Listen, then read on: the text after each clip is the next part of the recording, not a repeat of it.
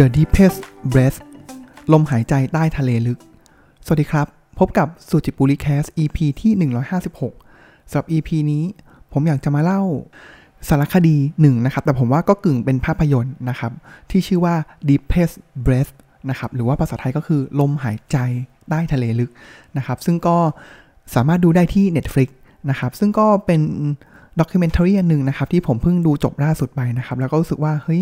มันมีแง่มุมที่น่าสนใจแล้วก็ผมว่ามันมันไม่ใช่ในแง่มุมในแง่ของเรื่องของวิธีคิดนะครับหรือว่าแบบอ่าความรู้ความเข้าใจเกี่ยวกับเรื่องของการดำน้ำแต่มันมีความเป็นภาพยนตร์นะครับ เพราะว่าอย่างอะใน intro นะครับในเหมือนเป็น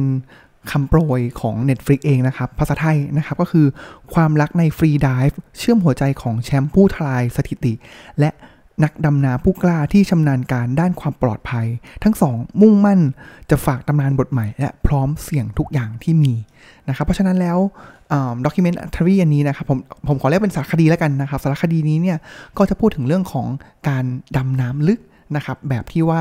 เป็น freedive นะครับ freedive คืออะไร freedive ก็คือเราดำน้ำลงไปลึกๆเลยนะครับ โดยที่ไม่ได้ใส่สกูบ้าไม่ได้ใส่แบบ ถังออกซิเจน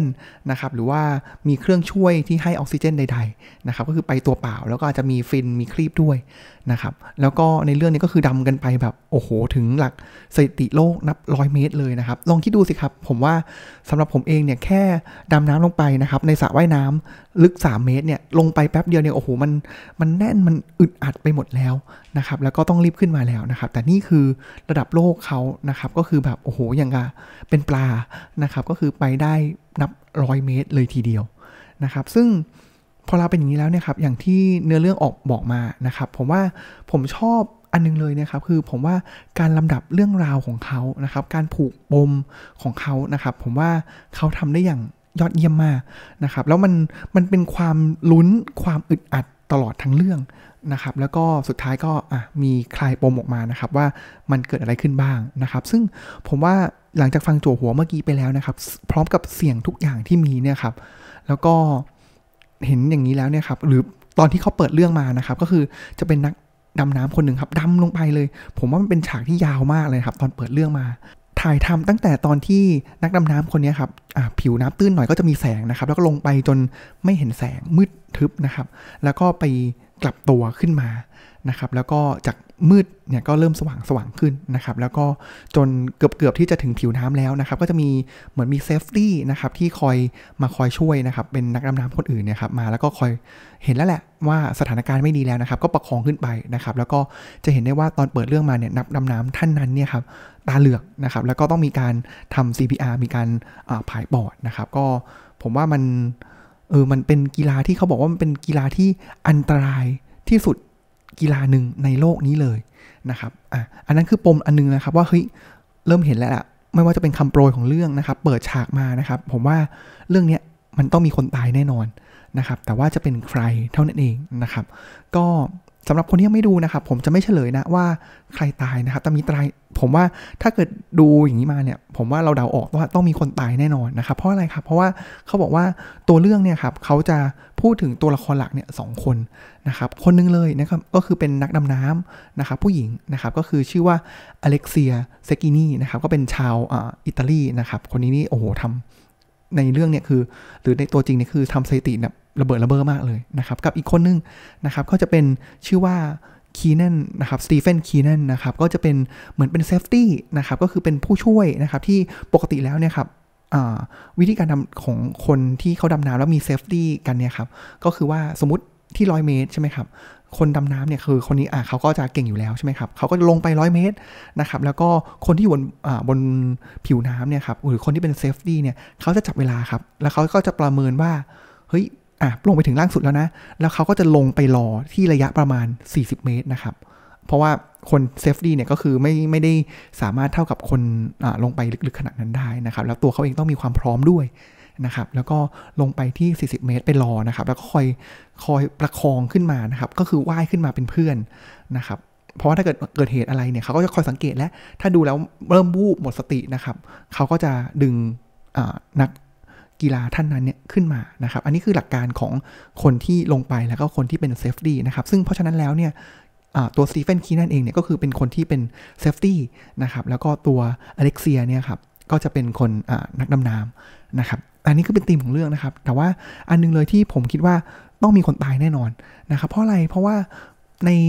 บทของสารคดีนี้นะครับ ก็จะเป็นเอาวิดีโอของทั้งคู่เนี่ยครับมาฉายนะครับ แล้วก็สัมภาษณ์คนรอบๆตัวในเหตุการณ์ต่างๆ ไม่ว่าจะเป็นพ่อนะครับ หรือว่าเพื่อนนักว่ายน้ำดำน้ำนะครับต่างๆนะครับ แต่พอลาเป็นจังหวะที่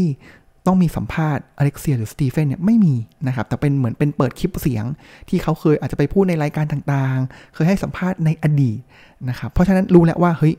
ตัวจริงของคนใดคนหนึ่งเนี่ยไม่อยู่หรือผมแอบเลยคิดว่าเฮ้ยบางช่วงเนี่ยหรือว่าทั้งสองคนไม่รอดนะ เพราะมันสองคนนี้ไม่มีการปรากฏตัวเลยนะครับจนสุดท้ายผมทนไม่ไหวนะครับก็เลยต้องไปเซิร์ชดูนะครับว่าเอ้ยสุดท้ายแล้วเนี่ยเป็นยังไงบ้างนะครับ ระหว่างที่ดูแต่ว่าสำหรับใครที่ไม่ดูผมสปอยสั้นๆนิดนึงก็คือ ผมว่าทุกคนจะออกมีคนเสียชีวิตแน่นอนนะครับ แต่ว่าจะหนึ่งหรือสองหรือใครเนี่ย อันนี้ไปดูเอานะครับ เรื่องเนี่ยก็จะปูมาอย่างนี้ไปเรื่อยๆนะครับ แล้วก็สถานที่สำคัญของเรื่องนี้เลยนะครับ ก็จะเป็นสถานที่ที่ชื่อว่า Blue Hole นะครับ Blue Hole ก็เป็นเหมือนเป็นสถานที่ที่เขาเรียกว่าต้องบอกว่ามันเป็นเหมือนเป็นสุสานของนัก freediver เลยก็ว่าได้นะครับ เขาบอกว่า ผมไปอ่านดูนะครับเขาบอกว่ามีนักดำน้ำเนี่ยมาเสียชีวิตที่นี่เนี่ยนับเป็นหลักร้อยคนนะครับ คิดดูนะครับว่าเฮ้ยมันอันตรายขนาดไหนนะครับบรูโฮเป็นยังไงครับทำไมคนถึงเสียชีวิตเยอะนะครับ หรือจริง ๆ แล้วเนี่ยคนที่ทำสถิติโลกคนหนึ่งเลยเนี่ยก็ไปเสียชีวิตที่นี่ด้วยเหมือนกันนะครับ เปิดเรื่องมาเนี่ยบลูโฮเนี่ยครับคือลักษณะเนี่ยมันเหมือนเป็นเป็นโพรงใต้น้ำนะครับที่ต้อง ทีแรกเนี่ยต้องดำลงไปก่อนนะครับ แล้วก็ระยะเนี่ยประมาณ 50 กว่าเมตรนะครับ แล้วหลังจากนั้นเนี่ยก็คือต้องว่ายปกติจะดำดิ่งลงไปเลยใช่ไหมครับร้อยเมตรเนี่ยคือดำดิ่งลงไปร้อยเมตร ลงสุดแนวดิ่งแล้วก็ขึ้นมาใช่ไหมครับ แต่ว่าอันเนี้ยลักษณะเหมือนเป็นเกือกม้านะครับเขาเรียกใช้ว่า the arch หรือเป็นทรงโค้งนะครับ ก็คือต้องดำลงไปก่อน 50 เมตรนะครับ52เมตร แล้วก็ ว่ายแนวนอนอีกประมาณ 30 เมตรนะครับ แล้วก็ขึ้นมา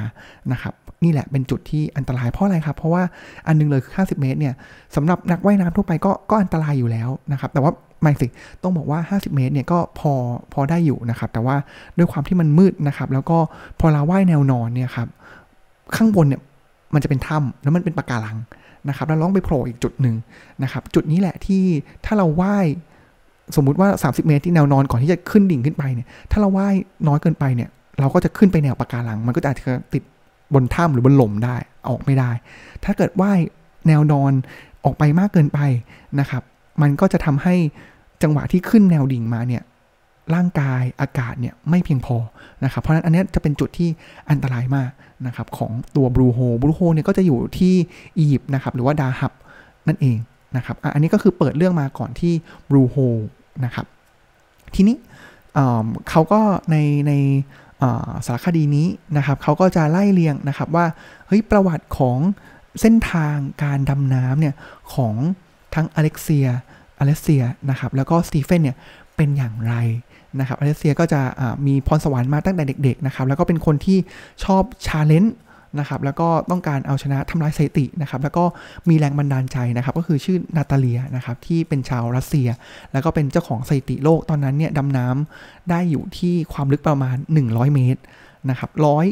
ร้อย ร้อยหนึ่งเมตรมั้งครับถ้าจำไม่ผิดนะครับออันนี้คือสถิติโลกของนาตาเลียที่โอ้โหเป็นผู้หญิงคนเดียวนะครับที่ไปถึงนะครับแล้วก็ทำสถิติเนี่ยมาอย่างยาวนานมาก แล้วสุดท้ายเองเนี่ยนาตาเลียเองเนี่ยก็เสียชีวิตนะครับจากการดำน้ำแล้วก็เขาบอกว่าก็ไม่พบศพนะครับก็เลยคนก็เลยบอกกันว่าเออเหมือนกับเธอไม่อยากจะขึ้นมาแล้ว เธอเป็นของแม่สายน้ำนะครับอันนี้คือประวัติของนาตาเลียนะครับแล้วก็ทางตัวอเล็กเซียเนี่ยก็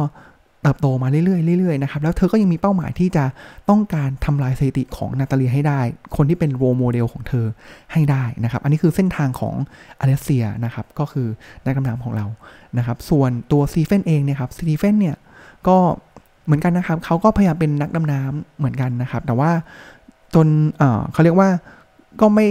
ไม่ได้แบบสามารถลงไปได้ลึกขนาดนั้นนะครับ จนถึงจุดหนึ่งแล้วเนี่ยครับเขาก็รู้ตัวนะครับ แล้วเขาก็รู้ว่าเฮ้ยเขาอยากจะทำอะไรนะครับเขาก็เลยผันตัวมาเป็น safety นะครับ ก็คือเป็นคนที่คอยเหมือนคนที่คอยดูแลความปลอดภัยอย่างที่ผมบอกไปนะครับ ก็คือเขาอาจจะไม่ลงสุดเหมือนกับตัวนักกีฬาเองนะครับ แต่ว่าเขาจะลงไปเจอที่ระยะประมาณ 30-40 เมตร แล้วก็คอยประคองนักกีฬาขึ้นมานะครับ ทีนี้อะไรที่ทำให้ ตัวสตีเฟนเนี่ยโด่งดังขึ้นมาในแวดวงที่อเล็กเซียเนี่ยเป็นเหมือนเป็นก็เป็นดาวดังของวงการอยู่แล้วนะครับ แต่ว่าตัวสตีเฟนเองเนี่ยครับก็ต้องบอกว่ามีเหตุการณ์หนึ่งนะครับที่ทำให้เหมือนกับเขาเป็นฮีโร่เลยนะครับสิ่งที่เกิดขึ้นเลยก็คือว่าจำนาตาเลียได้ไหมครับ ที่เป็นเจ้าเจ้าของสถิติชาวรัสเซียนะครับเขาก็มีลูกชื่อนิกนะครับแล้วตัวนิกเองเนี่ยครับก็ แข่งกีฬาดำตัวดำน้ำนี้ด้วยเหมือนกันนะครับแล้วสตีเฟนในเหตุการณ์นั้นเนี่ยเขาก็เหมือนเป็น safety นะครับจังหวะที่นิกเนี่ยขึ้นมานะครับเขาก็มีปัญหานะครับแล้วจังตอนนั้นเองเนี่ย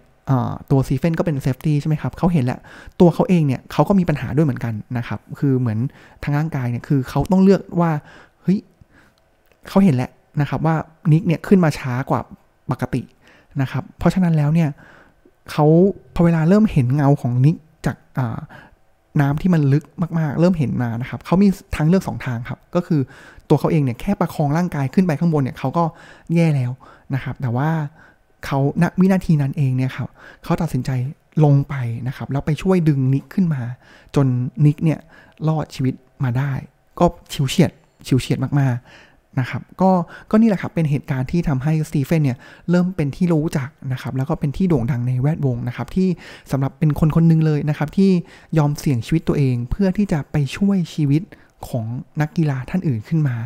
นะครับหลังจากนั้นเนี่ยตัวสตีเฟนเองเนี่ยครับเขาก็ผันตัวนะครับก็เฮ้ยหาลู่ทางได้แล้วเขาก็อยากทำธุรกิจส่วนตัวนะครับเขาก็เลยเปิดโรงเรียนสอน freedive นะครับที่ดาฮับหรือใกล้กับตัวบรูโฮที่อีบนั่นเองนะครับทีนี้ มันก็จะมีรายการชิงแชมป์โลกนะครับที่1นนะครับที่ vertical blue Bahamas นะครับอันนี้ก็เป็นเหมือนเป็นถ้าจะไม่ผิดปี 2017มั้งครับอ่า2017 Bahamas นะครับ vertical blue เหมือนกันนะครับ ลักษณะของ vertical blue เนี่ยมันเหมือนเป็นถ้ำที่ถล่มนะครับเพราะฉะนั้นแล้วเนี่ยความยากของการ dive ที่นี่เนี่ยครับก็คือพอถ้ำเนี่ยมันผมว่าเท่าที่ดูมันก็ไม่ได้ลึกมากนะครับแต่มันถล่มลงไปเนี่ยมันลึกลงไปเป็นร้อยเมตรนะครับเพราะฉะนั้น ผ่านไปได้ระยะหนึ่งแล้วเนี่ยครับ สิ่งที่เป็นเลยก็คือว่ามันจะมืดนะครับ แล้วนี่แหละเป็นอุปสรรคของนักดำน้ำหรือ freediver หลายคนครับ เช่นเดียวกับอเลเซียด้วยนะครับ แล้วก็ในนี่แหละเป็นครั้งที่ทำให้อเลเซียนะครับมาเจอกับสตีเฟนนะครับแล้วก็เป็นจุดเริ่มต้นของความสัมพันธ์ของทั้งคนทั้งคู่นี้นะครับโดยที่สตีเฟนก็มาเป็น safety เป็นหัวหน้าทีม safety ของที่นี่เลยนะครับแล้วตัวอเลเซียเนี่ยก็พยายามมาแข่งนะครับ พยายามที่จะทำลายสถิติโลกนะครับ แล้วก็ทำอยู่ไม่สำเร็จนะครับหลายครั้งนะครับ แล้วก็ใน 2-3 ครั้งแรกเนี่ย ถ้าจำไม่ผิดเนี่ยเขาบอกว่าอเลเซียเนี่ยขึ้นมาเกือบถึงผิวน้ำแล้วมีอาการวูบจนต้อง CPR เนี่ยหลายครั้งนะครับ แล้วคนเหมือนเจ้าหน้าที่เองนะครับ ทีมบริหารเองก็บอกว่าเฮ้ยอเลเซียเขาแบบเหมือนทุกคนกังวลกับอเลเซียมากนะครับ เพราะว่ามันจะมีโรคที่เขาเรียกว่าบีบปอดนะครับ หรือว่าโรคที่มันเกิดจาก เบาะพระปอดเนี่ยมันถูกบีบใช่ไหมครับแล้วเส้นเลือดในปอดแตกเนี่ย อันนี้แหละคือเหตุการณ์ที่ทำให้นักกีฬาเนี่ยสูญเสียชีวิต เพราะเหตุการณ์นี้มากนะครับ แล้วเขาก็ดูแล้วอเลเซียเนี่ยมีความเสี่ยงนะครับเพราะว่าการที่เส้นเลือดแตกได้เนี่ยมันคือเกิดจากการที่เส้นเลือดเนี่ยมันล้านะครับแล้วก็เลยเปราะแล้วก็แตกนะครับซึ่งอเลเซียมีความเสี่ยงนะครับแต่ว่าด้วยความที่ เป็นคนที่มีความมุ่งมั่นทะเยอทะยาน อยากจะทำลายสถิติ อยากจะทำความฝันตัวเองให้สำเร็จนะครับอเลเซียก็ไม่ย่อท้อนะครับ จนสุดท้ายแล้วเนี่ยซีเฟนก็เลยอาสานะครับเข้ามาเป็นโค้ชให้กับอเลเซียนะครับในงานนี้นะครับแล้วก็ผ่านไปหลายวันนะครับ ความสัมพันธ์ของทั้งคู่ก็ดีขึ้นเรื่อยๆนะครับจนสุดท้ายแล้วเนี่ยครับก็อเลเซียเนี่ย ก็สามารถที่จะทำลายสถิติโลกได้ ครั้งแรกนะครับก็คืออยู่ที่ 102 เมตรนะครับ แต่ว่าคู่แข่งในงานนะครับก็คือชาวญี่ปุ่นนาโอกุนะครับ ก็เกทับที่ 103 เมตรนะครับ ซึ่งปกติแล้วเนี่ยการที่อเลเซียนลงไปลึกขนาดนั้นแล้วเนี่ยคืออาจจะไม่ไหวแล้วนะครับ แต่ว่าหลังจากที่ถูกนาโอกุทำลายสถิติของตัวเองแบบสดๆร้อนๆนะครับ สิ่งที่อเลเซียทำก็คือลงไปอีกรอบหนึ่งครับ ซึ่งครั้งนี้เนี่ยก็เธอก็สามารถทำสถิติได้อยู่ที่ 104 เมตรนะครับ แล้วในเรื่องก็จะมีเหตุการณ์ที่ว่าเฮ้ยจู่ๆสัญญาณโซน่าไม่สามารถจับตัวเลเซียได้ ลงไปนานกว่าปกตินะครับ ก็เป็นเหตุการณ์ที่ก็ลุ้นระทึกตลอดเวลานะครับอันนี้ก็จบไปโดยที่อเลเซียเนี่ยสามารถทำสถิติที่ 104 เมตรได้นะครับ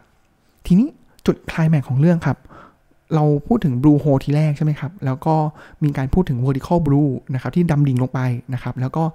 ฉากจบของเรื่องเนี่ยครับ ก็จะมาจบที่เดิมจุดเริ่มต้นนะครับ ก็คือที่ blue hole นั่นเองนะครับ ที่ดาฮับก็เป็นที่ที่ตัวซีเฟนเนี่ย เปิดโรงเรียนสอนดำน้ำที่นั่นอยู่นะครับ ก็คนที่ทำได้เลยนะครับ ก็คือ freedive ทีเดียวเลยนะครับ แล้วก็ลงไปแล้วก็ผ่านไอ้ตรงโค้งตรงนั้นขึ้นมาได้นะครับ ก็คือ นาตาเลียเองคนเดียวนะครับ แล้วก็อเลเซียเนี่ยก็อยากจะทำด้วยนะครับ แล้วก็มีการวางแผนซักซ้อมต่างๆนะครับ กับทางสตีเฟนแล้วก็ทีมงานนะครับ แล้วก็มีการวางแผนนะครับ แล้วสิ่งที่เป็นความทะเยอทะยานของอเลเซียเหมือนเดิมนะครับ ก็คือตอนที่นาตาเลียเนี่ยทำได้นะครับ เธอใส่ครีบเดี่ยวลงไปด้วยนะครับ แต่ว่าอเลเซียเนี่ยต้องการที่จะพิสูจน์ว่าเธอเนี่ย เก่งที่สุดตลอดการนะครับ เธอเลยไปตีนเปล่าเท้าเปล่าเลยนะครับ ซึ่งมันทำให้ยากกว่าเดิมนะครับ เพราะนั้นก็มีการวางแผนนะครับ แผนการของทั้งคู่ก็คือว่า ตอนลงไปอันแรกนะครับ ก็อเลเซียเนี่ยจะลงไปที่ความลึกเนี่ยไต่เชือกลงไปนะครับ ที่ความลึกเนี่ย 52 เมตรนะครับ แล้วก็ว่ายผ่านตัวช่องช่องแคบตรงนั้นนะครับถ้ำตรงนั้นอีก 30 เมตรเป็นแนวนอนนะครับ แล้วระหว่างที่พอเวลาอเลเซียเนี่ยถึงจุด ต่ำของ 52 เมตรแรกแล้วเนี่ยครับซีเฟนที่อยู่อีกปลายทางหนึ่งเนี่ยเขาก็จะดำลงไปพร้อมเชือกนะครับ แล้วก็ตามแผนก็คือพออเลเซียเนี่ยไปถึงที่ 30 เมตร ไปถึงทางออกตรงนั้นแล้วเนี่ยครับปลายทางแล้วแล้วเนี่ยเขาจะเห็นเชือกและก็ซีเฟนตรงนั้นนะครับแล้วทั้งคู่เนี่ยก็จะขึ้นมาพร้อมกันนะครับ ทุกอย่างเป็นไปตามแผน เพราะเขารู้อยู่แล้วนะครับว่าแนวดิ่งอเลเซีย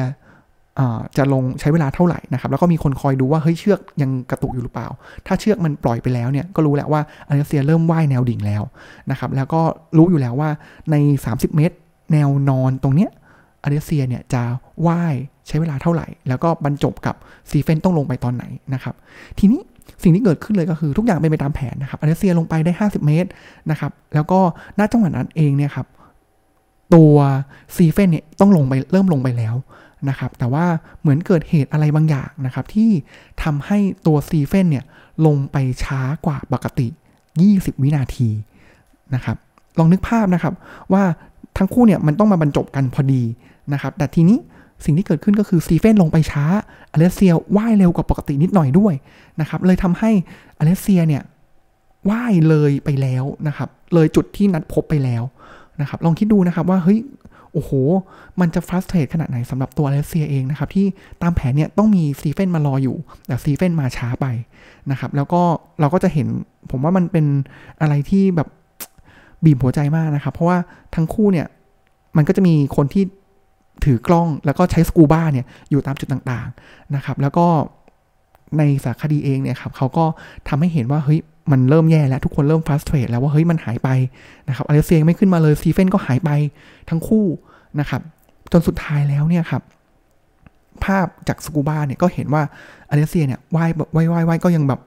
เหมือนเขาหลงทิศอยู่นะครับ หลงทิศไปเลยนะครับ เพราะอเลเซียเนี่ยว่ายต่อยังไม่เชิดขึ้นนะครับ แต่ภาพที่สกูบ้าเห็นก็คือเห็นตัวซีเฟนเนี่ยสับขาอย่างเร็วมากเลยครับ เพื่อที่จะไปดึงพาให้อเลเซียเนี่ย ขึ้นมาถึงฝั่งได้นะครับ แล้วก็ผมอาจจะจบตรงนี้นะครับว่าถึงแม้ว่าทั้งคู่จะขึ้นฝั่งมาได้เนี่ย แต่มันก็มีเหตุการณ์ที่สะเทือนใจนะครับ แล้วก็มันเป็นเหตุการณ์ที่สะเทือน เออ ผมดูนี่คือแบบโอ้โหเขาปูเรื่องมานะครับ แล้วรู้อยู่แล้วแหละว่าต้องมีคนใดคนหนึ่งไม่รอดแน่นอนนะครับ แต่ว่ามันก็สะเทือนความรู้สึกเหมือนกันนะครับ มันเลยฝากมันเก็บไปก็เป็น สิ่งที่น่าคิดนะครับว่าเฮ้ยเออ มันก็ยังมีคนที่ยังแบบพร้อมที่จะใช้ชีวิตอย่างเต็มที่ทำในสิ่งที่มันเสี่ยง ถึงแม้จะรู้นะครับว่าจุดตรงนั้นเนี่ยก็คือเคยมีเหมือนเป็นสุสานของนักดำน้ำมากมายนะครับ แต่ว่ามนุษย์เราเนี่ยก็ยังมีความเทอทยาน ที่จะเอาชนะขีดจำกัดของตัวเอง เอาชนะธรรมชาติอยู่นะครับ ผมว่าอันนี้มันเป็นสิ่งที่ฝังอยู่ในตัวมนุษย์เลยนะครับ แล้วก็ ก็เลยเกิดเป็นเรื่องราวนี้มากมายนะครับ อาจจะไม่ได้ตั้งคำถามนะครับ ว่ามันคุ้มหรือไม่